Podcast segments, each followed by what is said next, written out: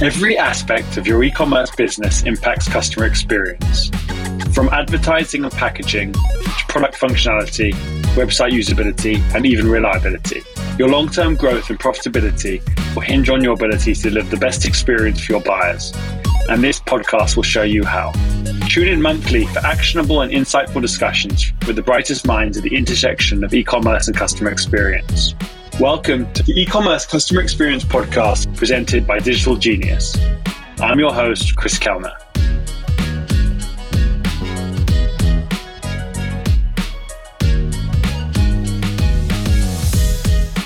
Hello, everyone, and welcome to another episode of the e-commerce customer experience podcast. On our previous episode, we had the privilege of hosting Annette France, who shared valuable insights on maximizing customer experience through the use of AI fostering employee experience and cultivating a customer centric culture. Today, we have the pleasure speaking with a true powerhouse in the world of customer experience, digital strategy, and innovation.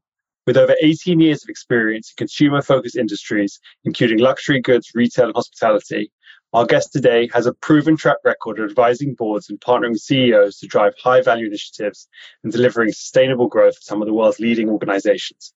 Please join me in welcoming Danielle Anderson. Hi, Danielle.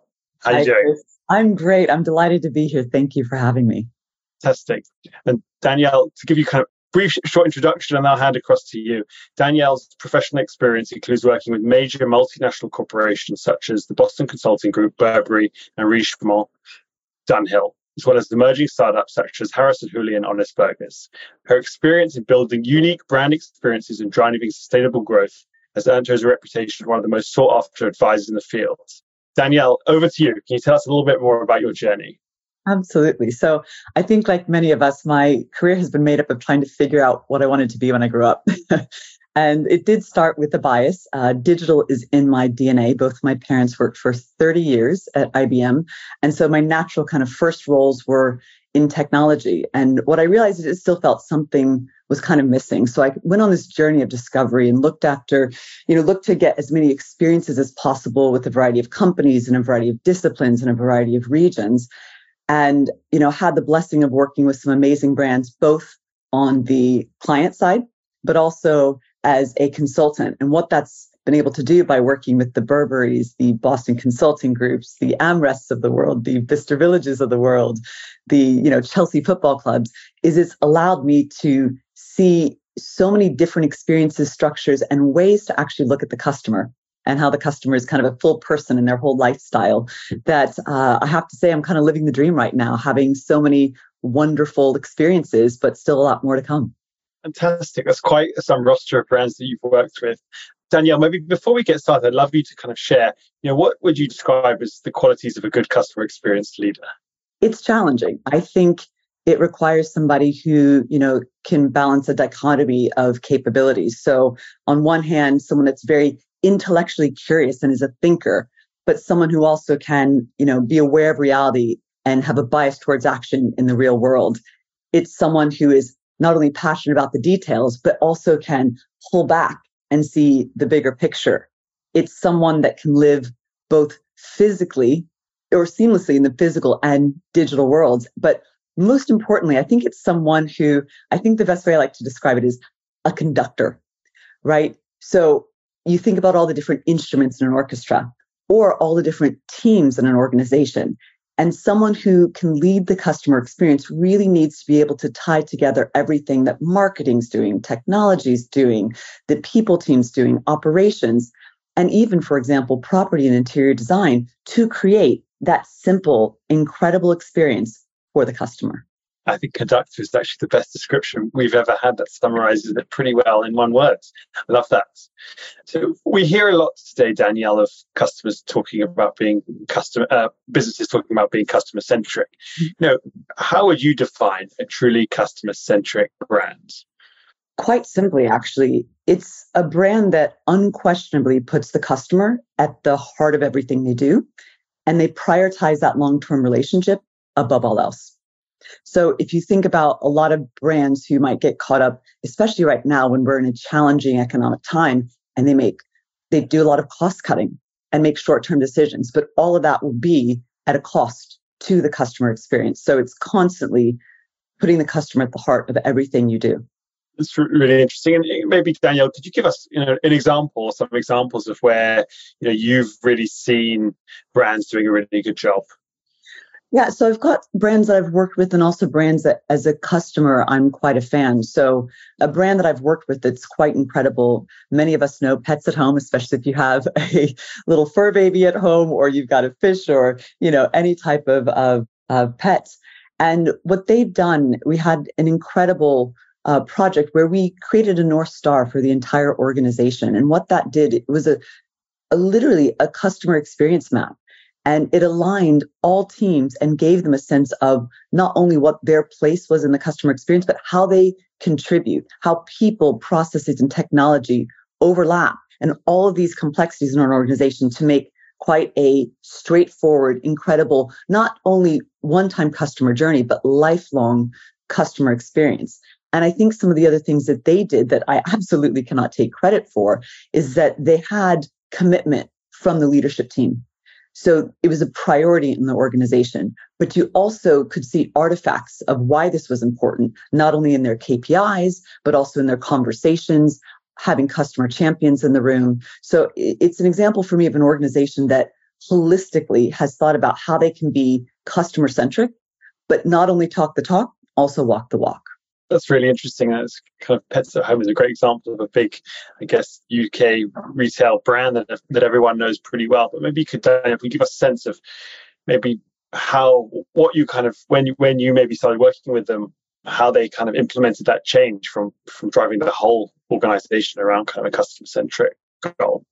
Absolutely. I mean, I, I think we can't deny the truth. In an organization, if you're going to focus on the customer, it really does need to be a commitment from the leadership team. And that commitment is something that is a commitment of time, it's a commitment of budget, it's a commitment of conversation about the customer. And so that's something that, you know, Pets at Home did incredibly well. They had a fantastic leadership team, um, not only the executive committee, but at all levels that truly were committed. It was part of their culture. It was, it was part of their values in prioritizing the customer. And actually, a, a really kind of fun fact is the customer is not just the pet owner, it was also the pet. And so just the way that they creatively thought about that. And then again, as I mentioned, to execute it, it's about setting measurable targets and constantly checking in on those and constantly have conversations and also collaborating. So it wasn't just a one time effort, but how do you bring those cross organizational teams together on a periodic basis in a reasonable governance structure so that it's an ongoing habit and it's just a part of how business is done.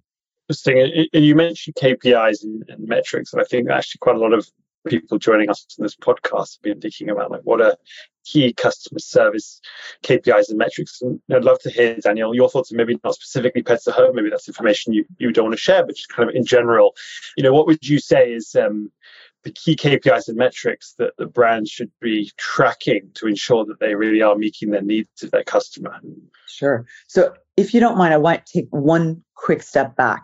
I think before you even get to the KPIs, one of the first things that I do in any consulting assignment or in any role that I've had is I ask if they've mapped the customer journeys, if they have a bigger picture of the customer experience. And more often than not, they don't. And it's something that people you know they know kind of their own pieces but until you bring all of that together you cannot find out a which points of a customer experience that you want to track. There are standardized metrics which i'll go into in a moment but i think it's first starting out with having a consistent big picture that everybody's looking towards. And then the next step is there's kind of qualitative metrics and then there's going to be the quantitative metrics. So there'll be those two factors but i would also suggest it's not just directly going to the customer, but it's also leveraging your front of house team, your employees who are engaging with the customer and getting their feedback. So if we take some of the qualitative metrics, we naturally have surveys, right? We naturally are asking customers for feedback on our products and services. So the question is, do you have a standardized or consistent feedback loop where people aren't just rating you one, two, three, four, five, but actually giving you kind of what I call meat on the bone, giving you information that you can respond to, that you can act on. So a lot of the qualitative can be surveys or just the conversations again that your employees are having with your customers. And how do you capture that? A lot of uh, tools are out there. I think clienteling is an excellent way. Yes, it's unstructured data, so some people might get me on that point, but I do think it's an important feedback loop. When you think quantitatively, it's going to be a lot of the traditional things lifetime value, engaged customers, active customers, and there's kind of different types of engagement. There's customers, for example, especially in the luxury world, where they might not be able to afford buying a you know a trench coat for example but how do you understand their commitment to your brand by how they engage with you on social media. Do they open your email? So we can almost take all of the touch points and figure out what does success look like in each of those touch points. In store is it dwell time? Is it purchasing an item?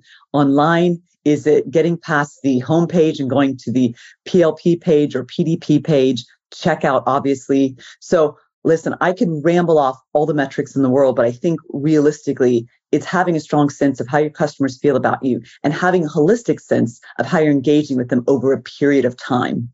Again, I think my biggest one is the NPS, lifetime value, and then also, like I said, qualitative feedback that you're constantly getting through tools like clienteling. That's really interesting, and you've you've touched on on many different points there. I know from your experience, you've had quite a lot of experience with luxury brands and retail brands. How do you think that compares? You know, when you think about the customer and designing a customer centric strategy, you know, how does it compare for kind of a, a luxury brand to maybe a brand like Pets at Home? You know, the beauty of the customer experience you ask the same questions to build the experience, you just get different answers. So let, let me give you an example. When you ask what is the customer journey? What is the path to purchase? That path to purchase will be very similar. You'll have your awareness stage, your engagement stage, your consideration stage, and then hopefully the kind of post purchase stage in that full loop. So, a lot of times when you're building out the experience, you have the same building blocks, the same components. But when you're authentic to your brand, you'll answer what are the priorities of the brand. Because, for example, if you're selling food, fast food, that's going to be very different than if you're you know, inviting a customer to come to your latest sustainable hotel. and so I think the beauty is the training of a customer service professional, I believe, can be industry and is industry agnostic it's really interesting. And actually, you know, Danielle, looking at your experience, I know you've had experience across a range of different industries. One being working with Harris and Hoole in the, in the in the coffee space, which is probably very different to your experience of Pets at Home or with maybe the, with, with some brands within the Richemont Group. Can you kind of talk to us a little bit about you know that uh, Harris and Hoole, what what um, what you were doing there? Absolutely. So I joined an incredible team of passionate, customer focused individuals who wanted to really create a better coffee experience in the industry. And my role was director of digital experience, working with the leadership team and the CEO, um, as well as his siblings, three incredible people, the Tolleys, who started the brand. So it was a startup brand, which many people questioned do we need another coffee shop? And our answer was absolutely. And that experience really was about how do we differentiate ourselves in a crowded marketplace? And the solution, first and foremost, was about literally my first three months of the job are probably enviable at a minimum, where I just went to all of the coffee shops in London, literally, and just sat there and spoke with customers and observed pain points. And so then by mapping, again, starting with mapping that customer journey in store, anything online with loyalty points, et cetera, we created a customer experience. And from that, it was very clear what was missing, what the gaps were, where customers were frustrated. And what we did is we set our goal was to figure out how we fix those experiences and maximize the opportunity. So pulled everybody into the room the property team, the people team, the marketing team, the finance team. We needed the budget, the CEO, and really said if this is the current state of the industry and the customer experience and where we're failing. For example, let's remember and let's go back to 2013 where all of loyalty was on a little paper business card. And how many times can we relate to the fact that you get five stamps and it was six stamps? but oops, you left it at home or on your desk at the office. So that was just one pain point that we wanted to fix. And the beauty of digital, it was a solution in addition to retraining our people, updating our processes, changing our store layout to create an incredible experience. And ultimately, what it resulted in was an app where you could check into any of our 53 shops, put your phone away. You would walk up, Chris, and say, Hi, I'm Chris. We'd say, Welcome back, Chris. Would you like your usual? and you would say yes we would know what that order is we would read it back to you and we if you had earned all loyalty points and it was a free coffee ask if you wanted to use them and what that really did is it created a personalized familiar experience that almost felt like magic But truly, the solution was the information we captured in the app and that we shared with the till and that digital conversation that was happening in the background of the human connection. So it was an incredible experience. Customers loved it. And the best part about it was those customers didn't say that was the best digital experience I've had. They just loved the brand, but didn't know why. And I think that is the brilliance of a great customer experience. When you make a customer feel a strong positive emotion, but they don't exactly know why because you've done the work. No, I think that's really interesting. Uh, a lot of what you said earlier on in the podcast, you wouldn't have thought could apply to the to the world of coffee. uh, and I have to be Danielle. Full disclosure, in preparation for today, I did actually go and visit a, a Harris and Hoole store, uh, uh, well, coffee shop, and I have to say the coffee is also fantastic. Brilliant. so you probably worked also with a lot of brands that you see, you know, making a lot of mistakes when mm. trying to embark on, say, a kind of kind of a successful customer centric strategy. You know, what are some of the common mistakes that you see businesses making today? Oof. I mean, I think one of the first ones is that customers and a customer experience is not something you can do overnight. I often feel that companies try to run before they walk.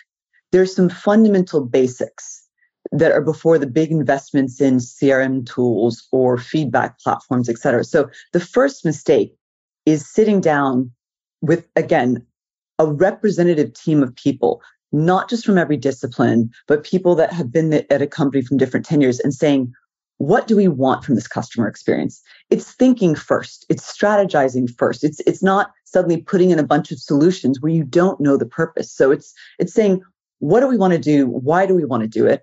And then going to the how. I think the other mistake that I, I find is people often, and I hear this phrase, oh, well, everybody owns the customer experience. And when you look around, you're like, but if all of you are owning it, who's truly accountable for bringing this picture together and delivering? So the second often mistake that I see is that there isn't, and I'm not suggesting you don't, you shouldn't have everybody have some responsibility in that journey, but there has to be one person, as I mentioned before, being the conductor, one person that has a seat at the table. It's similar to you think about a chief financial officer or a chief people officer. It would be unheard of not to have this role in many organizations because you have someone that's championing people, someone that's looking after the finances. So then why don't we have someone who's looking after the customer, who has a seat at the table, who's the customer ambassador? So I'd say that's the second thing. And then the third thing is not setting up that day to day. So you have the strategy, you've got the person, but then you've got to live it. You've got to breathe it. You've got to have day to day focus on the customer. So how do you do that? Again, a lot of that comes in the metrics, the measurements, even the process by which you train your retail team to think about the customer, even by being in a meeting room. Every meeting should be asking, well, what's the impact on the customer? So I think for me, walk before you run, make sure you understand why you're doing it. So put a strategy together first. Make sure there's a person owning that strategy and is responsible for collaboration. And then make sure that you're measuring it, you're tracking it, and you're changing your processes and the way you go about your business to make sure you're living and breathing it. No, Danielle, I think that's really interesting. And it's actually something that we talked about a little bit previously here on the podcast. Is one interesting initiative to get this kind of process started is to try and bring, I don't know if it's the CEO or someone from the executive team for, for kind of maybe a large retail brand into the call center and start mm-hmm. to hear actually some live interactions. And I think Danielle, that kind of Danielle, that kind of sits to a lot of what you've just said in terms of how do you get executive buy-in, have someone owning it, and kind of build from there. And Chris, you've hit on actually a critical point and something that happened at Harris and Hoole, which was a great lesson for me. When I started at Harris and Hoole, before I actually sat down and got my computer and got into the kind of whiz bang world of your normal day, I was required to do two weeks of training as a barista. And what that did was not only help me understand the front of house team better and their experience, but it also put me in front of the customer. And by living and breathing that, the context that that carried into everything that I did from that day forward was critical. So I would actually say you've hit on another really important point even in the onboarding program, I believe every organization should find a way before a person truly starts their job where they interface with a customer. If you're a digital brand, you do a call center. If you're a physical brand, put them on the shop floor. Make sure that they understand the context before they actually start their role because that will have an immeasurable and valuable impact on how someone thinks and responds and makes decisions from that day forward in an organization. And Danielle, looking to the future a bit, and there's a lot of you know interesting technologies and emerging technologies going on in the, in the space of retail and e-commerce you know what do you think will be the next kind of customer experience frontier in in the next five to ten years? And maybe focusing in on fashion as i'm sure it will be quite different across the different worlds of e-commerce. Absolutely.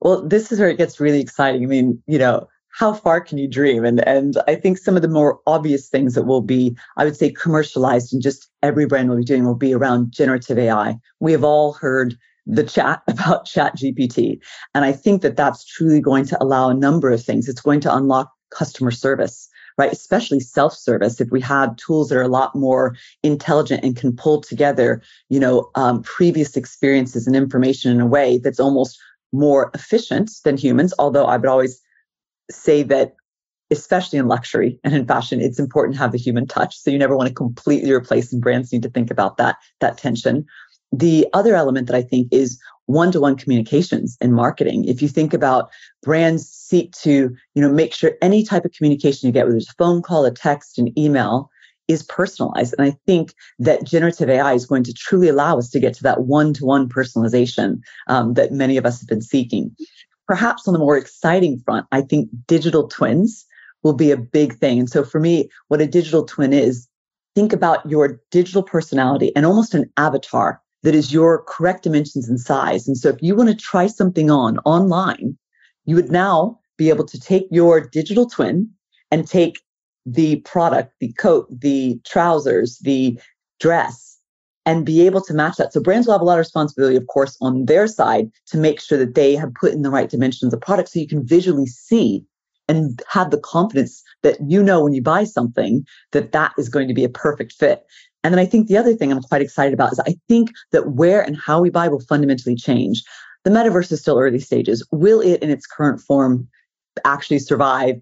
I don't think so, but I do think there'll be an evolution where you have a much more social and immersive digital experience that sits between a version of the metaverse and a more sophisticated of online shopping right now version of that, where you actually still have your sales associates interacting, right? And that would probably leverage that digital twin. So I think there are so many exciting things to come. And I think the reality is we've got to be prepared and start to already test and learn some of these new technologies to make sure that the customer has a great experience when they do become something that is a norm for, for the average customer. Uh, it's really interesting. You mentioned that we've actually seen some prototypes actually only in the last few weeks for some really cool brands that we work with. And I think that, yeah, you're, you're spot on there. That's going to be a really interesting evolution in the, in the fashion space that we'll see probably in the, in the not too distant future. Yes.